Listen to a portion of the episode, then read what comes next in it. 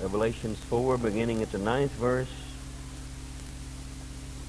And when those beasts gave glory and honor and thanks to him that sat on the throne, who liveth forever and ever, the 24 elders fall down before him that sat on the throne, and worship him that liveth forever and ever, and cast their crowns before the throne, saying, Thou art worthy, O Lord, to receive glory, and honor, and power, for thou hast created all things, and for thy pleasure they are and were created. Heavenly Father, we come before you at this portion of service, first off thankful for the blessings that we receive from your bountiful hand, undeserved and unmerited, but nevertheless they're there. Thank you, Father, for favor that we found in your eyes. There again, that's grace, unmerited favor of the living God. Father, as we stand here reminiscing over what you are, we find that all things come from you and that we're nothing. So we stand before you just like that, Father. Only want to be an instrument in your hands to be used. Your unction is not here. Then the anointing, Father, is not here. Then there's very little value in what can be said. You must breathe upon the word. You must make it become alive. But you must first breathe upon the vessel which holds it. We pray, Father, that you would do that. In Jesus' name, amen. I was studying on a thought that I've searched out for quite some time, and in studying that, I was trying to track down crowns and their meaning and how many of them they were. And in doing that, this one particular scripture crossed my mind, and I went ahead and did some more work, and the Spirit still began to speak to me, and I went back to it only to have one word out of those three verses that I read to you stand out.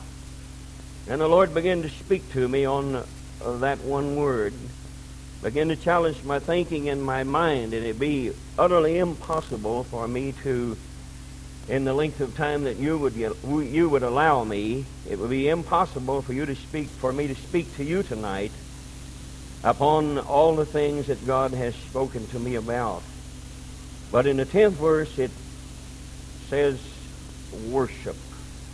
24 elders fall down before him and sat on the throne, and worship him that liveth forever and ever, and cast their crowns before the throne, saying, and it goes on to say what they were saying and what they said.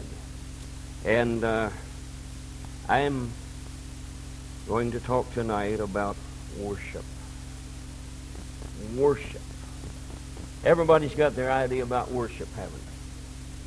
Every church has got their idea what worship consists of. Every individual's got their idea about how one ought to worship God. I've looked at it, and I've often wondered. I don't know if any of you other ministers have, or maybe some in the congregation. I've often wondered, really, what type of worship God really would be pleased with. I realize the Pentecostals, we'll go to the denominational churches, and their worship, we say, is dry. And then they come to ours, and, well, of course, ours is dry sometime, most of the time, I suppose, to what it was. But anyway, ours is just a little more lively. And the question is, which worship is right? What is worship, anyway? Somebody out there, let's have a little bit of participation tonight from the congregation or from the ministers. What does worship mean to you? Anybody care to volunteer? I'm not going to put you down or disrespect your idea, but I just wonder, I mean, just as challenging you as this word did me, just what does worship mean to you? What is it saying? Worship, to Brother Jewel, is submission. Submission to God. Worship, to Brother Ken, is to love God. That's doing good. I appreciate that. Worship is magnify and lift him up.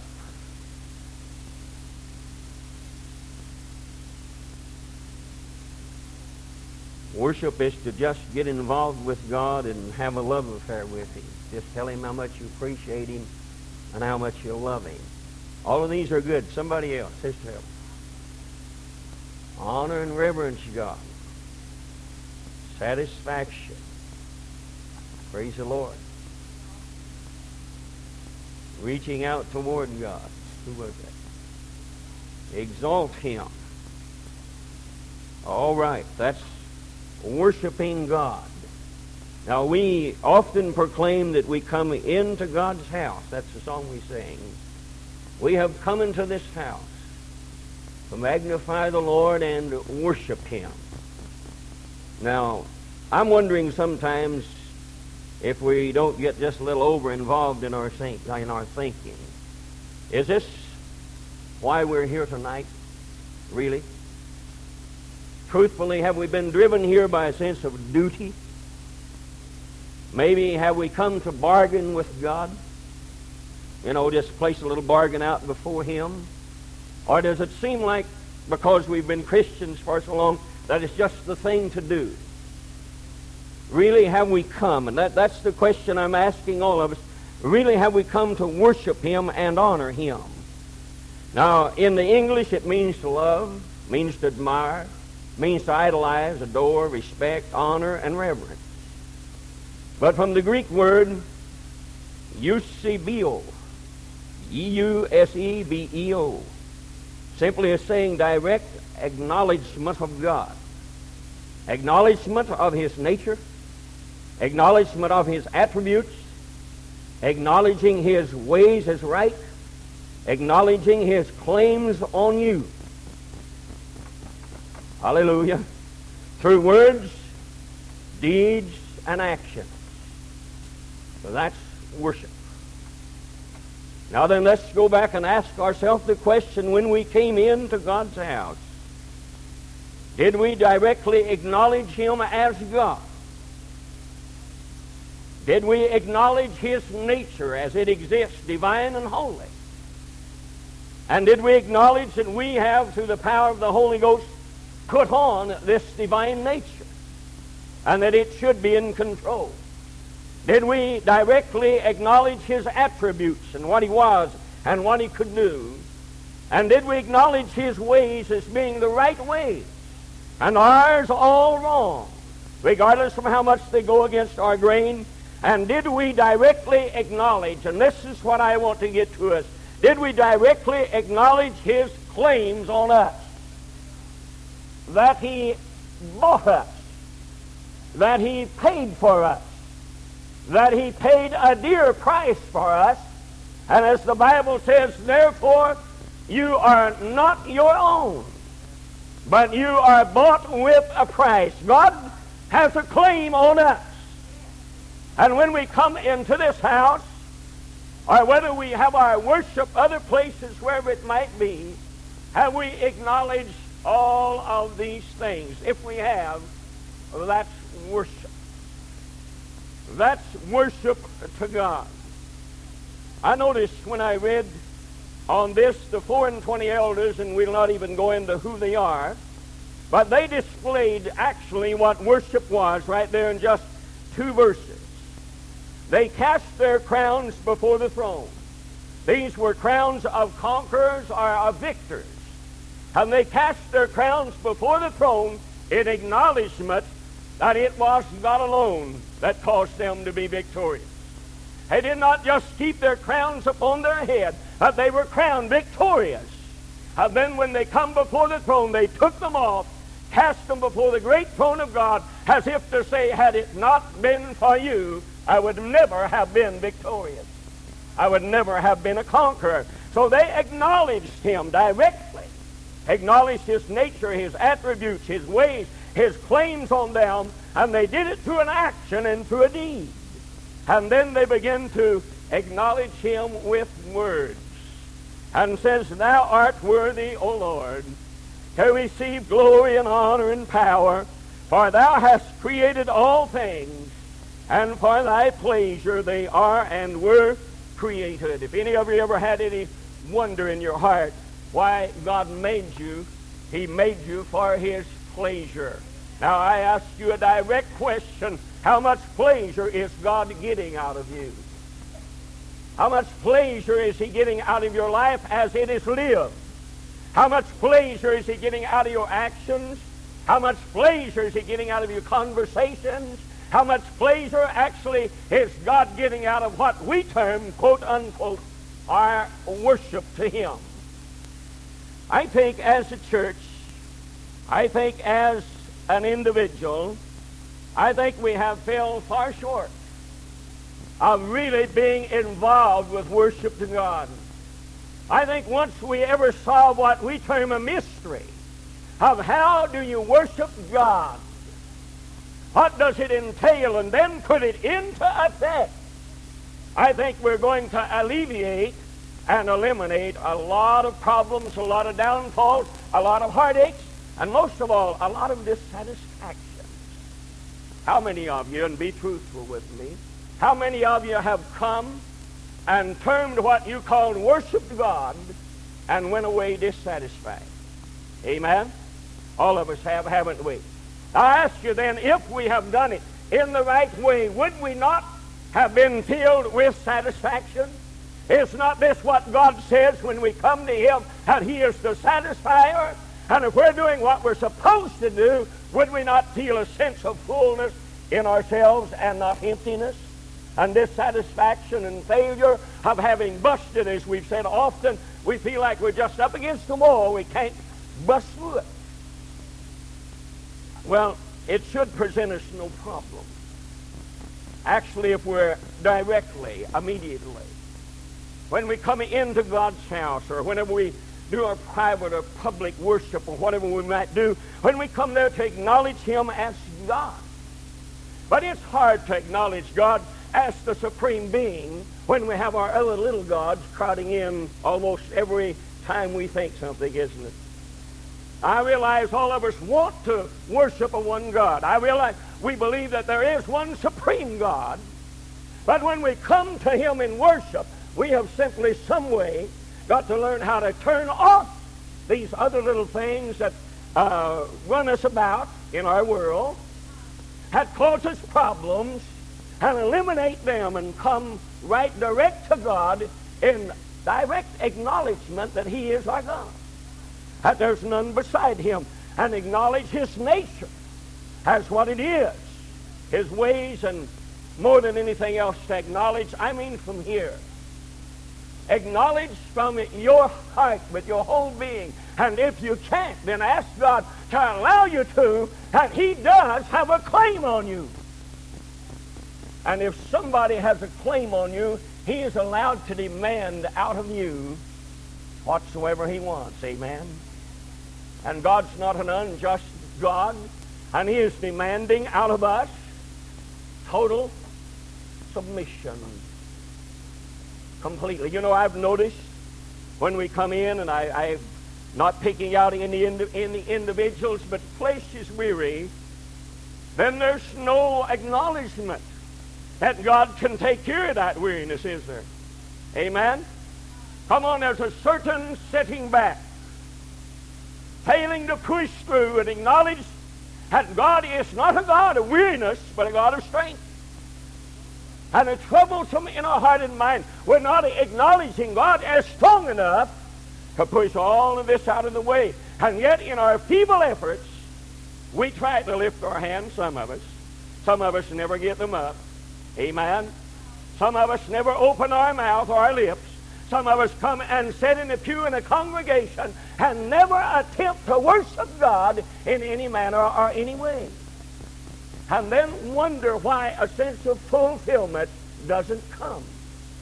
It's because we're not giving to God. We're willing to take what we have, what we want, sit in the congregation, forget about it, saying, I fulfill my duty. God, you ought to be pleased with me. Look at me. I'm in your house. What value is that? If your heart is not there, you'd just as well be sitting in a show building in an X-rated movie. That's harsh, but it is so. If your heart is there, then you are too. But God asks one thing explicitly out of us, and that is to come and immediately, directly, quickly, immediately begin to get our heart and mind on him. And you know, if we would stop long enough, I think we could pick out one thing in a hurry that we could begin to praise God for. Let's look at some of the worship. Now, first off, we've got to realize one thing, that there is one object of worship alone. Exodus 20:3 says it, plain, thou shalt have no other gods before me. Now, as long as there is other gods, consciously or unconsciously, we cannot worship God. Not the way his worship is intended. Not this word that we're saying here, esabeo. You simply cannot worship him as they did there. And that's worship God is asking out of his church. And then he goes on to say in Matthew 4:10, thou shalt worship the Lord thy God, and him only shalt thou serve, or be of service to. Now, is that not Bible, or is that not Bible? And first off, let's recognize one object of worship alone. That's all God will accept. Oh, you say, but I've got to do this and I've got to do that. Sure you do.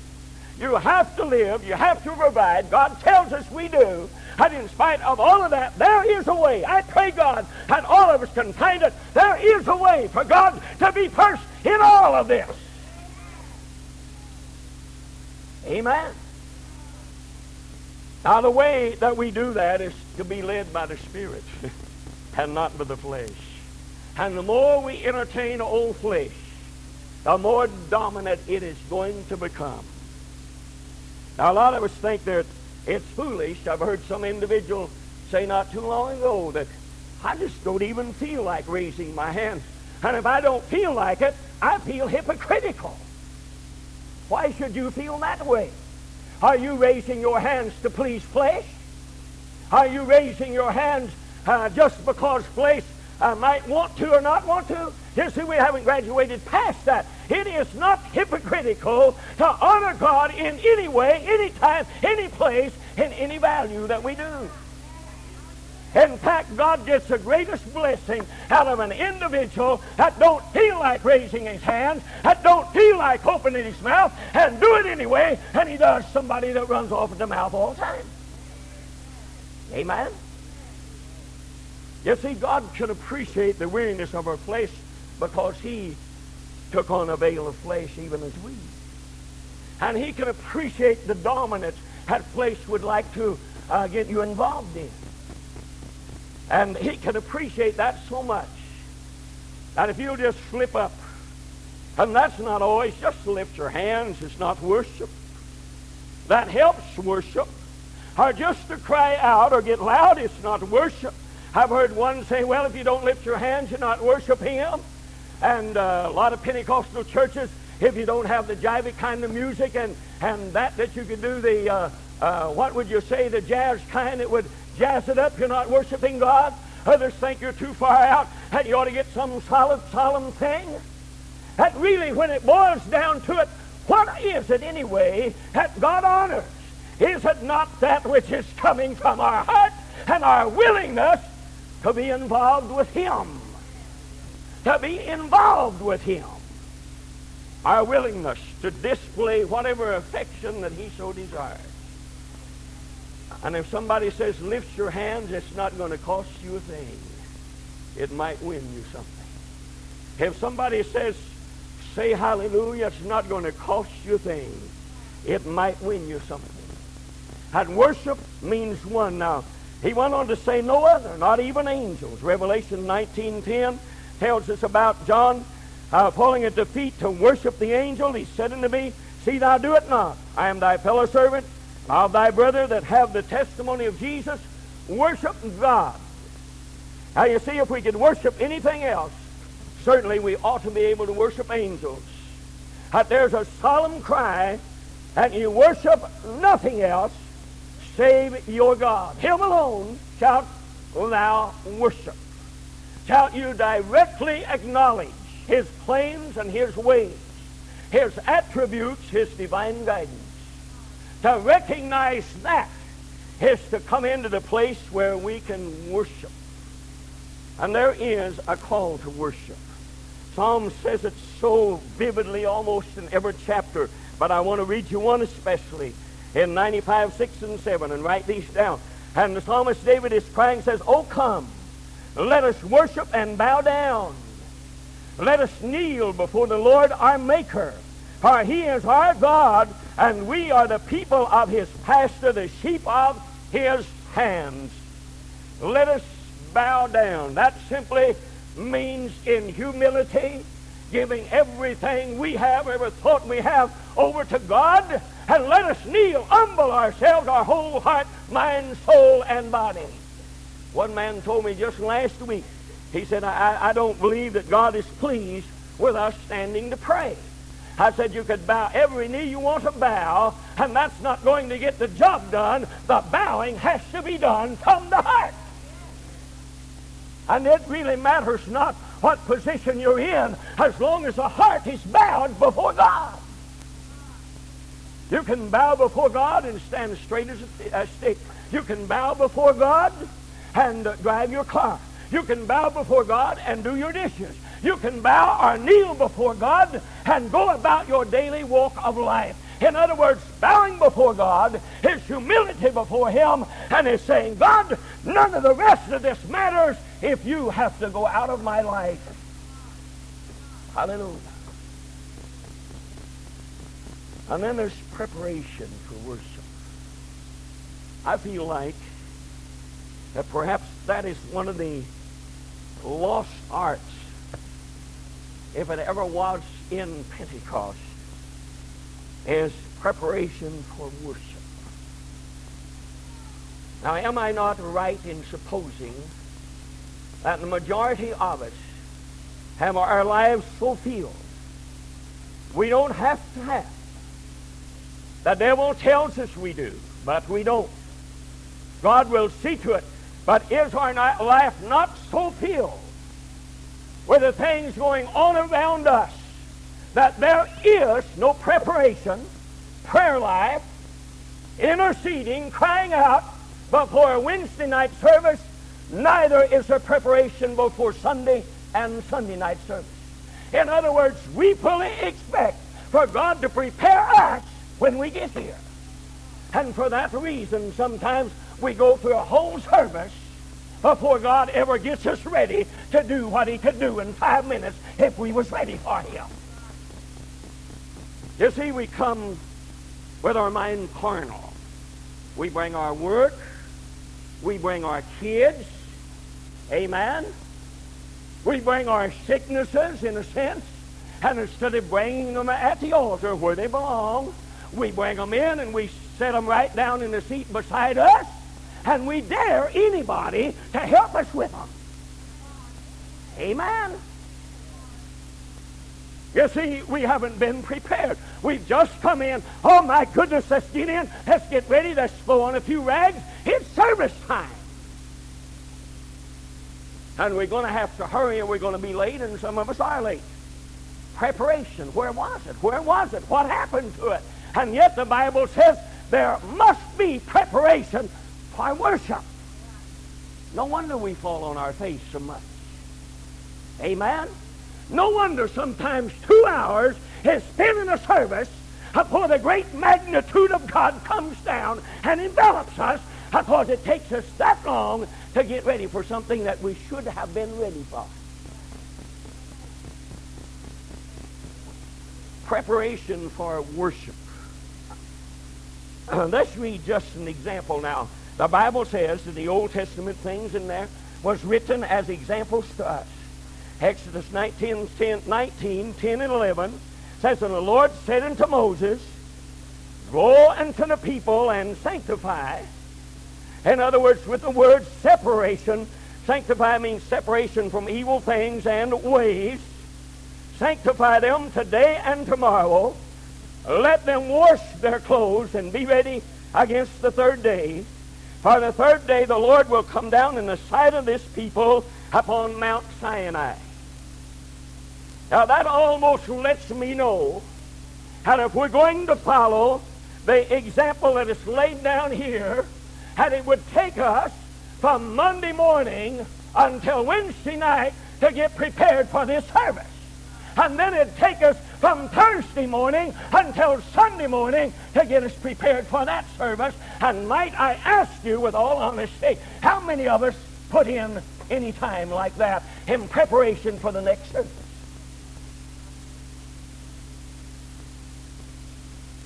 Amen, Brother Horsfall. And then we come in and we throw up our hands feebly for about 30 seconds and we mumble a few thank you Jesuses, and then nothing is changed inside, and we go home feeling like a flop and a failure and say, God hasn't done anything for me. God is waiting for you to do something for him, and then he will do something for you. Amen. Preparation for worship. The third day. Now that's symbolic of the resurrection. We won't even go into that. And notice that let them wash their clothes. There's something in there we ought to look at. It didn't say let them change their garments. Because as Christians, and taking this as a spiritual thing unto us, as Christians, our garments have already been changed. We have changed garments from our self-righteous rags into the glorious righteousness of Jesus. And yet it says in preparation, some way or somehow, we're going to have to, the washing of the water by the word, wash these garments clean in preparation to meet our God in any service at any given time. In other words, I don't believe it's pleasing to God for us to wait till we get us into service and expect to immediately enter into worship. And I'm going to change your mind, if I can, on some of the things we call worship. Actually, is worship coming into the house of God? Well, I would have to say yes, that perhaps is one form of worship. Let's look at public worship for a while. A lot of us feel like that we can just come in, be mute and quiet, never do anything, never say anything. I kind of look down on those that get excited and move out about God. But Psalms 107:32 says, let them exalt him also in the congregation of the people. Who's he talking about? He's talking about you and I. Let us exalt God in the congregation of the people. And then it goes on to say, and praise him in the assembly of the elders, or in the assembly called by the elders. That's public worship. That's honor and praise and glory to God in the midst of a gathering. That's lifting up holy hands. That's doing obeisance to God and humbling ourselves to God. That's laughing with the joy of God and crying with the tears of God and honoring the praises of God and running the aisles of God puts us on us, or just simply sitting there and let the sweetness of God envelop our whole being. But that's worshiping God in public.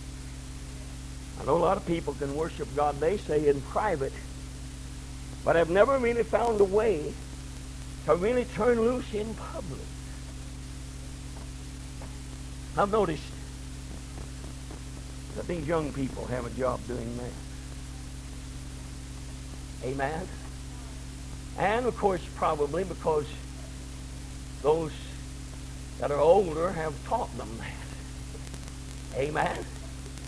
But I wondered really, and this has been a burden on my heart. And pardon me, young people, if I kind of pick on you. I've wondered what it really would take to get a young heart yearning for God's Word.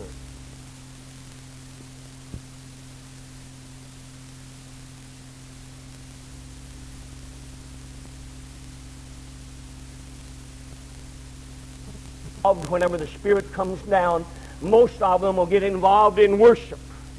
And I'm wondering what it would take, and seriously consider this, young people, as well as old, what it would take if you would immediately begin to prepare your life at home, again to recognize God's claim on you at home, recognize God's claim on you at school, recognize God's claim on you out on the street, recognizing God's claim on you wherever you're at, and recognizing that, and then coming into God's house and begin to clap your hands and lift your hands and worship and become fervent in the Spirit and say, God, I need your word tonight.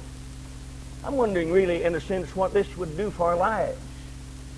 It would strengthen you, no doubt about it. And older people might take a lesson from them. Public worship. Let them exalt him in the congregation. And that's fine, and many of us do that. Back to business here, and I believe Pentecost has got its name more than anything else from public worship. Amen? It's quietened down a little bit in the last few years, I suppose. But it got its name simply because of its ability to, as they say, worship. Audibly, filled with zeal, I suppose, and or you could get it going. You could just get the building rocking, and that'd be fine because they enticed people to come in when the building was rocking. But it was no problem, still may not be, for the most part, for our saints of God to come in and give honor to God in public.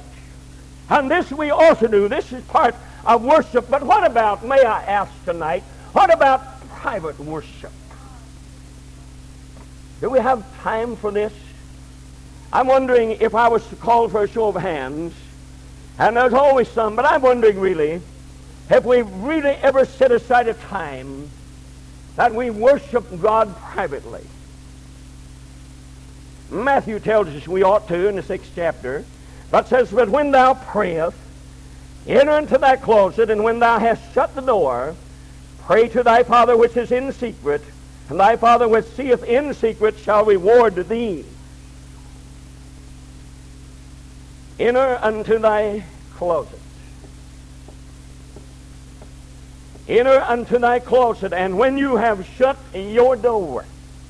That doesn't mean you got to go get in a natural closet. But I think really what it's trying to say is worship and praise and prayer, and it all coexists together, is of supreme importance to the livelihood of a Christian. In fact, I don't believe we can ever attain the perfection God wants out of us until we have a prayer closet someplace utilizing that for the glory of Almighty God and the upbuilding and strength of us. But has not the world, have we not allowed the world to rob us of the precious time alone with God?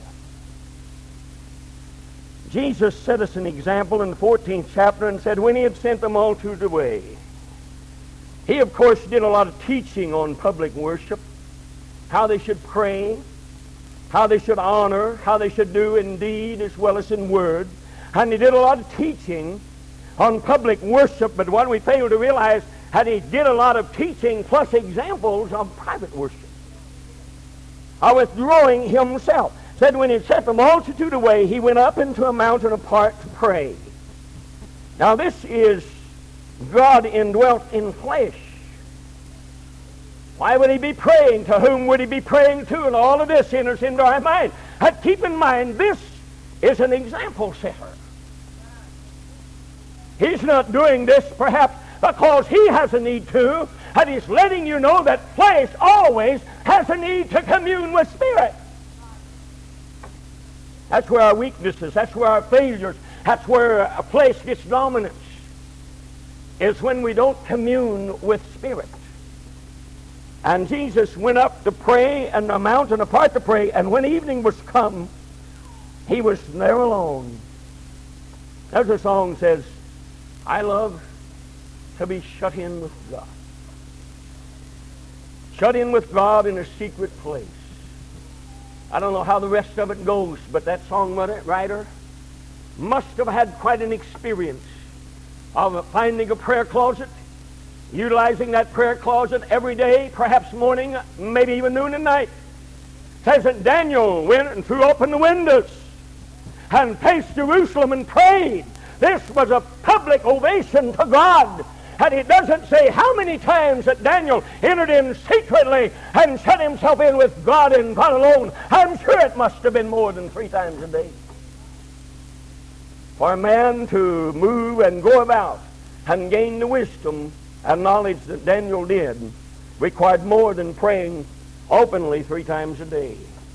And I'm not against public prayers. I think we ought to have them. In fact, I think sometimes our lips are silent and we're afraid to even speak or pray out aloud. I think that ought to be ended. I don't think we ought to care who hears us pray. But there are times when this public prayer and praying in a public place does not solve the problem of the crying soul. There is a time that this soul needs to be by itself with God and God alone. Private worship to God. He was there alone, by himself. Nobody else there to talk or he could hear. He directed his praise and worship. A great almighty God. Private worship. I'm sure that there must be many of us that have our family altars or have our altars in private. I'm sure that there are those that can and do worship publicly and then have the same worship with God, same communion privately. But that's not all there is to worship. There's family worship. You hear what it says? Family worship. Has this become old-fashioned? Has it gone out the door in so much that sometimes in Christian homes, not even a blessing is said with food? How many families gather their children together at night or whenever and have their prayer? Has Satan robbed us of this? If he has, he's robbed us of a very delicate, sensitive thing that we need as an individual, but more than anything else, as a family. Did you ever stop to realize what a privilege it was to be able to do that? Ask some family that's been separated by death or heart attack, and they'll let you know immediately what a privilege it is to get there. Let's read something in Deuteronomy 16:11 and mark that down too. And thou shalt rejoice before the Lord thy God, thou and thy son and thy daughter and thy manservant and thy maidservant, and the Levite that is within thy gates, and the stranger, and the fatherless, and the widow that are among you. In other words, that perhaps are in your house that day. Now then, I suppose there's some of us that do have our family devotions with just our family. But what about that individual that happens to be in your house that day? Have you asked them if they would like to be included in your family worship? Or have you forgotten about your worship because you feel it might offend them? Amen. I'm asking you if you do these others and if you do have family worship. But if you don't, you need to consider what a robbery it is to God, and more than anything else, what a detriment it is to your soul. Stay with me. That are among you, and listen to this, in the place which the Lord thy God hath chosen to place his name there. What he's saying is that God has chosen to place his name in your house.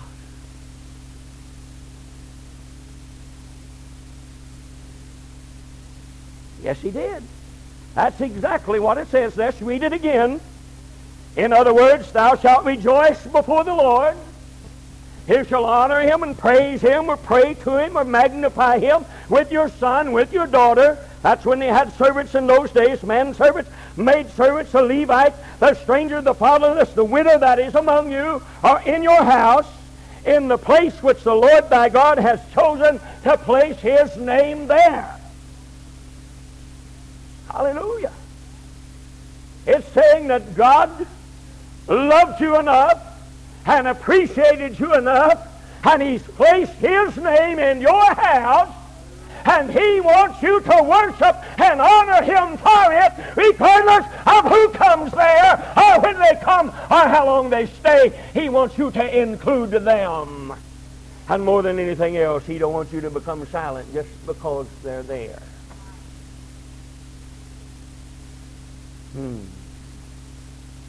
I just wonder how many of us have been guilty of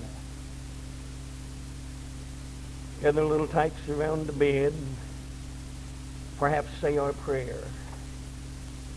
And then if some visitors happens to be there, why, Mom or Dad one will secretly tote them off to the bedroom and shut the door, hurriedly say a little prayer, maybe, and then go right back in to entertain visitors. Hey, look, God placed his name there for you to include everybody that come into your house. That's really what worship is. Family worship. Family worship. Now I'm going to ask you a question. And I want you to think very seriously about it. If you haven't had family worship, you don't know what you've missed.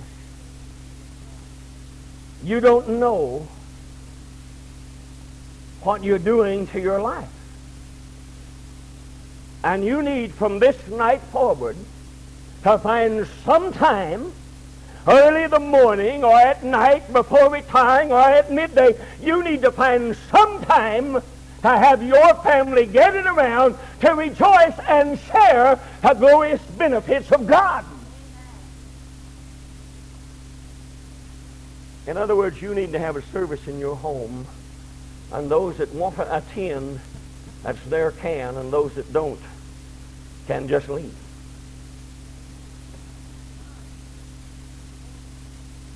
That's worship.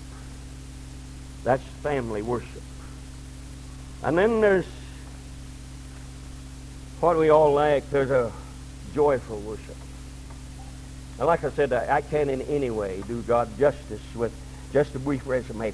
But there's joyful worship. Psalms 101 and 2 said, "Make a joyful noise unto the Lord, all ye land." Young people sing that song. Make a joyful noise unto the Lord, all ye land. Serve the Lord with gladness. Come before his presence with singing. Now, could I ask you, Christian, doesn't that mean that you should do that only in church?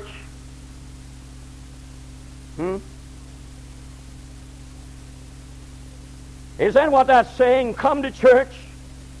Or is that not saying in a joyful worship you make a joyful noise to the Lord, you serve him with gladness? In other words, you're glad to be of service to God. And to many of us, it has become a duty in which we despise to perform. And it should never be that. There's something missing in our Christian experience when it becomes a duty to serve God. Then come before his presence with singing. Brother Larry, that doesn't say joyful noise. It says singing. So he's going to teach us how to sing. It's the only way I know of we're going to get there. Praise the Lord. Now then, a lot of us like joyful worship. But I found one here, and I really didn't know it was there so much until I began to look at it. And then there's instructive worship. That's a worship that a lot of us don't want to sit still for too long, but it's there. Instructive worship. Now that's just perhaps like many of us are doing right now. Proverbs 8:33 and 34 says, "Hear instruction and be wise and refuse it not. Blessed is the man that heareth me, watching daily at my gates, and watching at the post of my doors." In other words, a man, a woman, a boy, a girl that is alert and sensitive to my spirit at all times, and hearing instructions. You see, prayer meeting or Bible study, in a sense, to a lot of people is just simply not attractive. Not attractive at all. Of course, for the most part, there's never too much motion or spirit involved.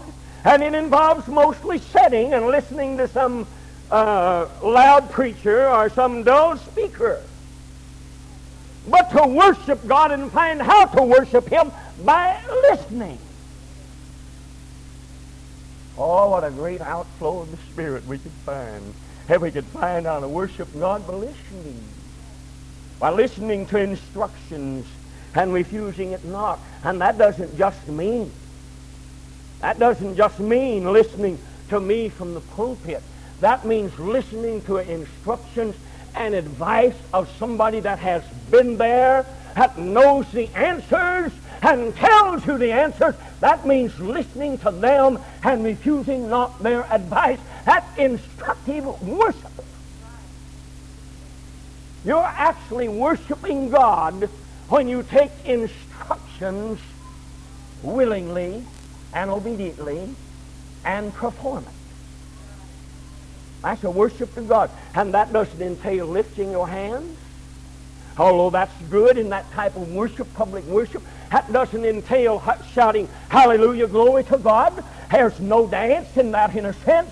But there is a good feeling of having fulfilled what God has asked of us. And then after instructions have been heeded to, rather than misery and pain that is in our lives when we do not listen, eventually the good seed that is sown will spring forth. We may not see any results immediately from instructive worship. And if we will listen and heed what has been said by those who are knowledgeable, then we'll find that seed springing forth. And the joy of happiness of instructive worship, I believe, is better than any of them that I've ever described. To feel the sense of fullness, of having listened to what God had to say, and then do it. You know, I've found that in our troubles, and I don't mean to come down on us because we're all that way, and I've found in our troubles, most of it is really not necessarily blaming, that we should blame the devil for it. Most of our trouble has been because of complete disregard to God's Word. And I'm saying this honestly from my heart. Your problems and mine stems mostly from disregarding instruction. We have not learned how to worship with instruction. And most of our problems, all of our problems, I'm not saying the devil isn't responsible for some things, but most of the things we ought to blame on our failure to listen to what God has to say. Because God's laws are for our good. And what He says in instruction is to keep us from future misery that at that time we can't see. But God does, and it's there. And He's trying to say, hey, look, it's just like you tell your kid, keep your hands off of that stove, it's going to burn. But for God's sake, that's don't discipline a child and get mad at him. You know, just let him grow up and do what he wants to do. And the kid gets hurt, and sometimes the kid gets killed. And then you say, that's parental love. No, it's not.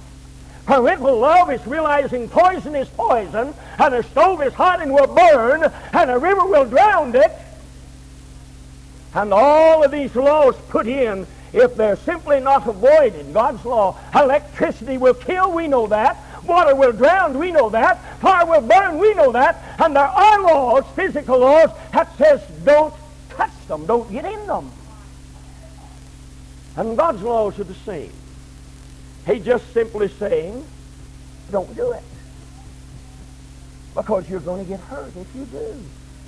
And everything looks so good right at the time. My, and we don't see any adverse effects from it. My Lord, we're doing just fine. Look at that old grouch that never does anything to please flesh, that never goes out and has himself a good time. Just look what type of life they're living. And look at all that we can do. And then all at once, everything comes crumbling down. Our world has ended. And we say, oh God, why? Because we have not known instructive worship.